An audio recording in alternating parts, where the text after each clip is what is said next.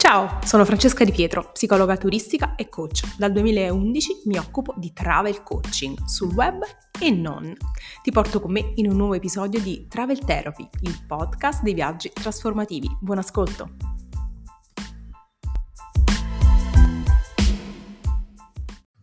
Dalla FOMO alla YOMO. Insomma, che cosa sto dicendo? Ok, magari qualche volta vi è capitato di sentire questi acronimi, quindi FOMO è l'acronimo di Fear of missing out, ossia la paura di perdere qualcosa, no, immaginate quando, uhm, delle persone magari a voi è capitato a me è capitato sicuramente quando ero più giovane, ha paura di perdere tutte le feste, uhm, di perdere ogni invito, gli eventi, uhm, che mhmm, come se come avere paura che la vita ti scappi dalle mani. Questa cosa si può tranquillamente anche associare al viaggio, ma prima vi spiego che cosa significa YOMO, ossia la joy of missing out, ossia quel mhmm, sentimento che mh, mhmm, si dice sia particolarmente eh, fiorito dopo la pandemia, ossia questa pace e serenità di non essere in un ambiente caotico, non essere al centro delle feste, non essere al centro degli eventi, non essere in questo vortice che per molte persone è davvero, davvero fagocitante.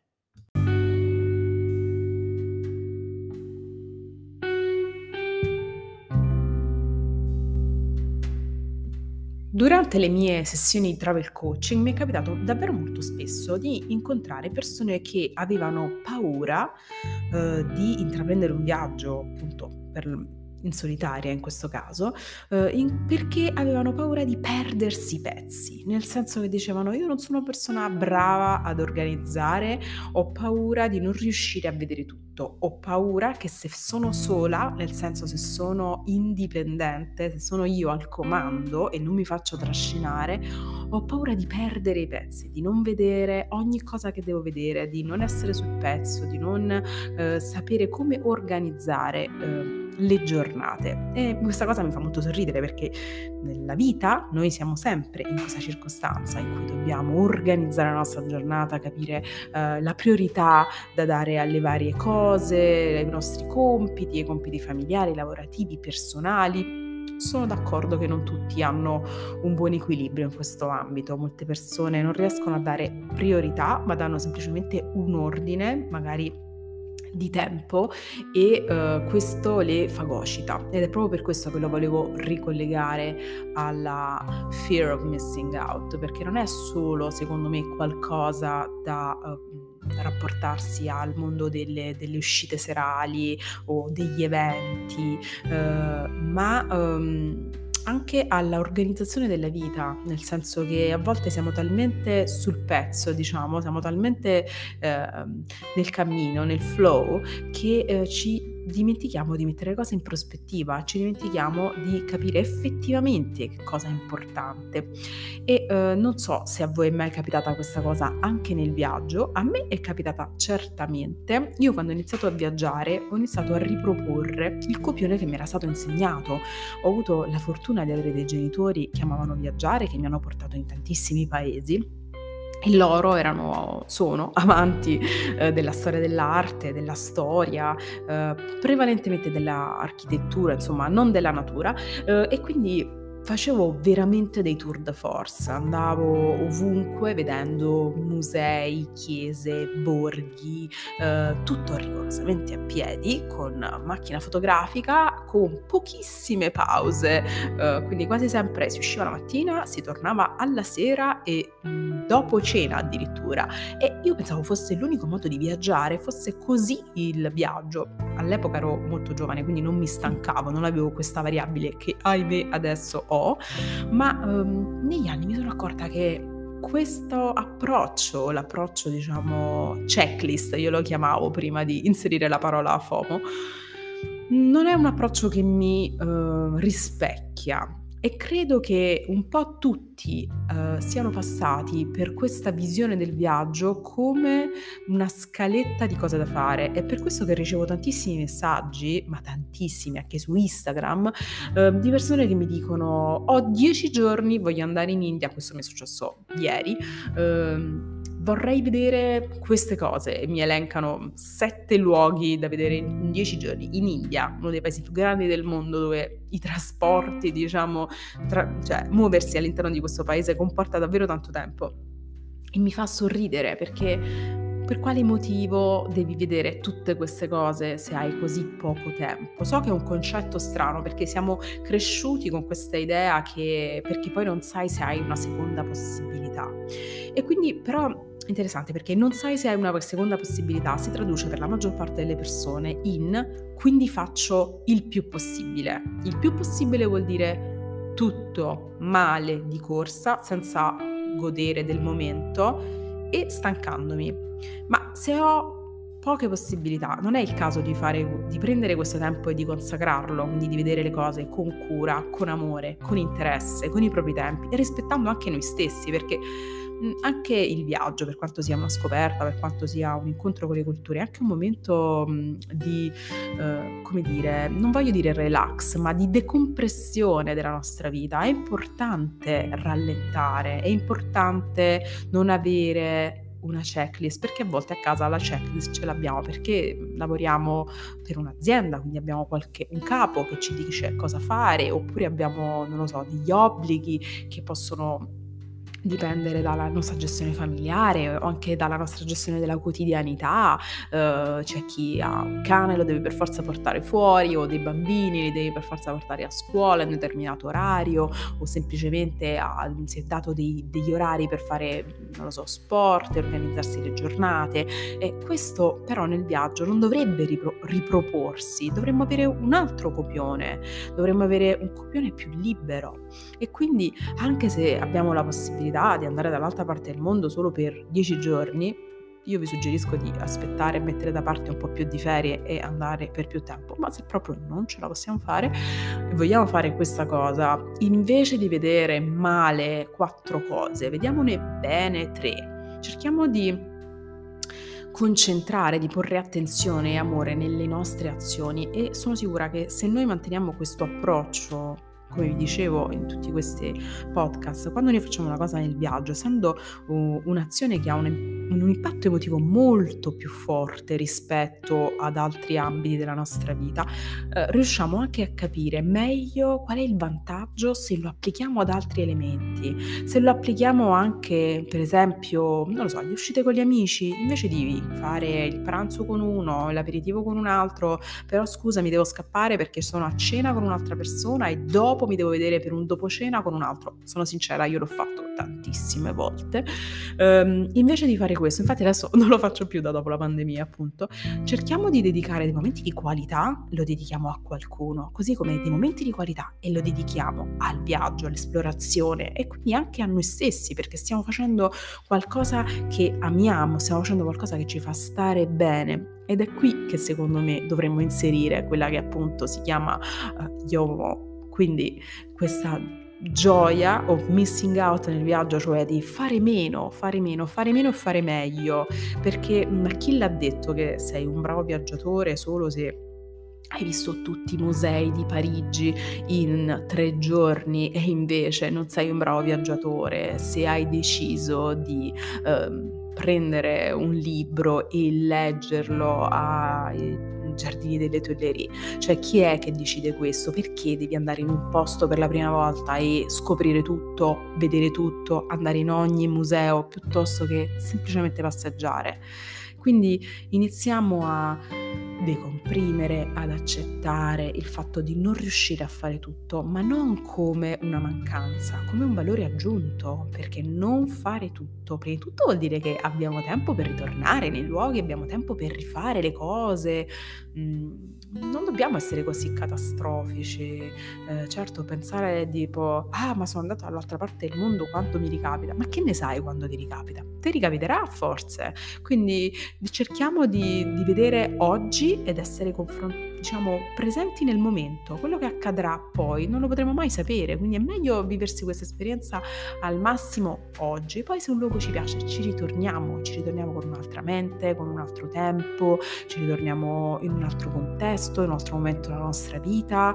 Mm, è importante, è importante capire che anche rallentare, anche eh, fare meno, in realtà è un valore aggiunto alla nostra esperienza.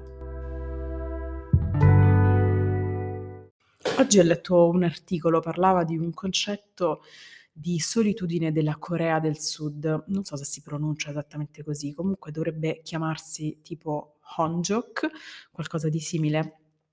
E uh, racconta che uh, per um, questa popolazione, quindi per, per, la Corea del Sud o comunque per l'Oriente, uh, dedicare del tempo a se stessi per fare le cose che si amano è un atto di rispetto, amore, cura ed è un grosso valore. È come se le persone decidessero di fare Honjok per ricaricarsi, per prendersi cura di se stesse o per dare impegno e tempo alle cose che amano senza che nessuno li disturbi. Mentre in Occidente questo è visto come una cosa negativa, quindi c'è un, um, un'attribuzione di giudizio al fatto di fare le cose da soli. Allora, personalmente penso che sì, è vero, leggermente, questo, mhmm, in molti casi da fuori le persone ti possono guardare male, come si dice in Italia, no, ehm, nel senso puoi avere uno sguardo giudicante dell'altro quando fai le cose da solo, ma è un circolo vizioso o virtuoso. Ho notato che più sei una persona che, uhm ha una grossa dipendenza dall'approvazione altrui e più ovviamente questo è limitante, no, più lo vedi, lo riconosci negli occhi degli altri, mentre più, mhmm, hai superato questa fase e quindi, mhmm, sei piuttosto affra affrancato dal giudizio altrui e questo non ti tange minimamente. Quindi, uhm, questo tipo di atteggiamento ha una correlazione con la sicurezza e con l'attribuzione di giudizio che diamo alle azioni. Ma, uhm, a volte non so se vi capita, a me capita specialmente da quando la mia famiglia è diventata numerosa, che quando ho una giornata in cui sono da sola a casa, quindi finalmente posso occuparmi di tutto quello di cui mi voglio occupare senza interruzioni. Esatto, la parola chiave è finalmente. Sono sono quasi eccitata, mentre, mhmm, magari prima, quando vivevo da sola era la quotidianità, quindi non c'era questo questo brivido, questa dire, questo valore aggiunto di questo regalo, il regalo del tempo per me. Adesso questo è ancora più presente e quindi, mhmm, chiedo a voi se, uhm, questo tipo di processo lo possiamo, uhm, ampliare, collegare anche con il viaggio, nel senso che, uhm, usciamo da questo concetto che sto viaggiando da solo perché non ho alternative, perché nessuno ha voluto venire con me, perché non ho amici, come mi chiedevano sempre: "Ma non hai un amico che viaggia con te, perché sei da sola?" Beh, per scelta, è una scelta. In alcuni momenti della nostra vita in alcuni momenti della nostra vita è una scelta che aggiunge, non che toglie. E quindi è una scelta in cui il tempo rallenta, in cui noi abbiamo la possibilità di osservare le cose con i nostri tempi, con i nostri modi, ehm, e di scegliere su cosa porre attenzione, su cosa porre, ehm, appunto più tempo, perché, mhmm, al momento è veramente il tempo è la cosa più preziosa che abbiamo. Mhmm, ehm, i soldi sono sicuramente importantissimi, però Molto spesso troviamo contesti in cui siamo talmente fagocitati dalle cose, dal lavoro, dall'occupazione per avere soldi, che non sappiamo come goderci di questi soldi. Quindi il tempo è davvero il valore aggiunto e quindi nel viaggio, magari quando siamo par siamo partiti solo noi, ehm, per fare una cosa che abbiamo desiderato da tempo, possiamo vedercela e vivercela veramente come desideriamo, veramente secondo i nostri desideri, i nostri sogni, secondo quello che abbiamo visto in un film, quello che abbiamo letto in un libro, perché sì, anche se nella vita abbiamo degli amici fantastici, un compagno meraviglioso, mhmm, non è detto che abbia lo stesso modo di, uhm, vedere il mondo, non è detto che abbia lo stesso desiderio di vedere le cose, non è detto che magari si crei una certa libertà, nel senso che ci sono amici o coppie che hanno libertà, quindi, uhm, siamo in una città, io voglio vedere una cosa, tu ne vuoi vedere un'altra, non dobbiamo necessariamente scendere a compromessi, possiamo dividerci e vederci fra 3 ore ognuno fa quello che vuole, perché io voglio stare a guardare musei fissa senza parlare, mentre tu vuoi andare a fare shopping. Non lo so, una cosa del genere. Ma, uhm, quando invece non siamo in una situazione di questo tipo, quindi non dobbiamo scendere a compromessi, ma siamo solo noi, il tempo è veramente un tempio nel senso che, ehm, c'è la cura e il rispetto e possiamo gioire del fare le piccole cose, ma soprattutto delle cose che abbiamo scelto noi, senza mediazioni. Pura e semplice libertà. E quanto questa cosa ci insegna, quanto questo processo di amare le piccole cose, godere delle piccole cose ci trasforma. Spesso c'è questa grossa divisione, mhmm, perlomeno in Italia, la noto molto spesso, in cui la vacanza è un momento perfetto, no, come quando ti dicono: "Ti sei fidanzato in vacanza?" In vacanza è tutto meraviglioso, è a casa che c'è la realtà. È come se noi fuori avessimo la felicità e potessimo esprimere veramente le cose che amiamo, mentre a casa no, solo il male, solo il duro lavoro. Per fortuna il mondo è cambiato, mhmm, non è più come prima, nei millenni passati in cui la vita era prevalentemente sofferenza. Adesso in molti casi direi che si può trovare un equilibrio, si possono trovare delle cose bellissime. E quindi che cosa succede? Il viaggio ci deve insegnare a vivere meglio ogni giorno. Noi non dobbiamo essere bravi solamente a fare le cose quando siamo in vacanza o in ferie o in viaggio, come vogliamo definirlo, ma questo deve essere uno strumento, deve essere un punto di vista, una lente come come Ecce una lanterna che ci fa vedere in che modo forse dobbiamo approcciare la vita di tutti i giorni. Uhm, io ho la fortuna di vivere a Roma, l'ho scelto quando avevo 18 anni penso sia stata una delle scelte più intelligenti della mia vita. Amo questa città, uhm, e amo il fatto che ogni momento del del giorno posso fare qualcosa di stupendo e di stupefacente, semplicemente passeggiando o semplicemente andando anche, non lo so, 10 minuti fuori il raccordo anulare, posso andare in dei posti stupendi e questo per me è un grosso valore aggiunto. Non ho bisogno di fare dei viaggi per ricaricarmi, ma posso anche, mhmm, non lo so, il pomeriggio invece di, uhm, mettermi davanti alla televisione, per quanto io non guardi la televisione, ma per dire, uhm, passeggiare in un parco, passeggiare sul lungotevere, passeggiare e guardare in alto quello che a noi piace, quindi ritagliarci dei momenti che sono rispecchianti di una realtà del viaggio nella nostra quotidianità. Andare a vedere il tramonto, io lo dico sempre, perché quando siamo in viaggio facciamo anche mezz'ora di macchina per andare a vedere il tramonto e molto probabilmente quando siamo a casa non sappiamo neanche da che parte tramonta il sole se non tramonta dalla nostra finestra. Invece magari basta Uscire, fare, non lo so, 6 minuti a piedi per andare in un posto con una vista stupenda e godersi il tramonto. Il tramonto c'è ogni giorno, anche l'alba, ma io a quell'ora dormo, però, uhm, ogni giorno possiamo dedicare qualche minuto a noi, qualche minuto speciale, qualche il nostro piccolo viaggio, la nostra quotidianità. E quindi questo rallentare ci deve far Ehm, ci deve insegnare anche delle altre cose della nostra quotidianità, della nostra vita, perché, ehm, deve esserci sempre un dialogo, un dialogo tra quello che noi siamo fuori, da quello che siamo in viaggio, da quello che siamo a casa. Questo equilibrio in modo tale che il benessere deve essere continuo, più il benessere è circolare, più il benessere è continuo e più la nostra vita ne trarrà beneficio, più c'è dicotomia, quindi bianco e nero, fuori sto bene, dentro sto male,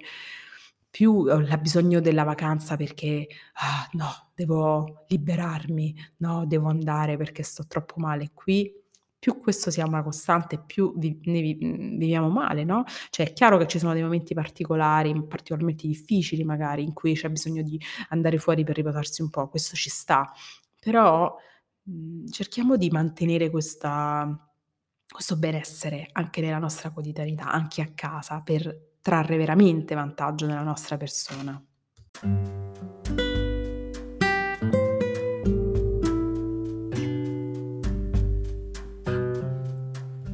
Siamo arrivati alla fine di questo episodio, io sono Francesca Di Pietro e questo era Travel Therapy, il podcast di viaggi trasformativi. Spero che ti sia piaciuto, che questi argomenti ti abbiano fatto riflettere su qualcosa di diverso e se hai qualcosa da dirmi o vuoi condividere con me esperienze ed opinioni, ti ricordo che mi trovi su tutti i social come Viaggiare da Soli. Ciao!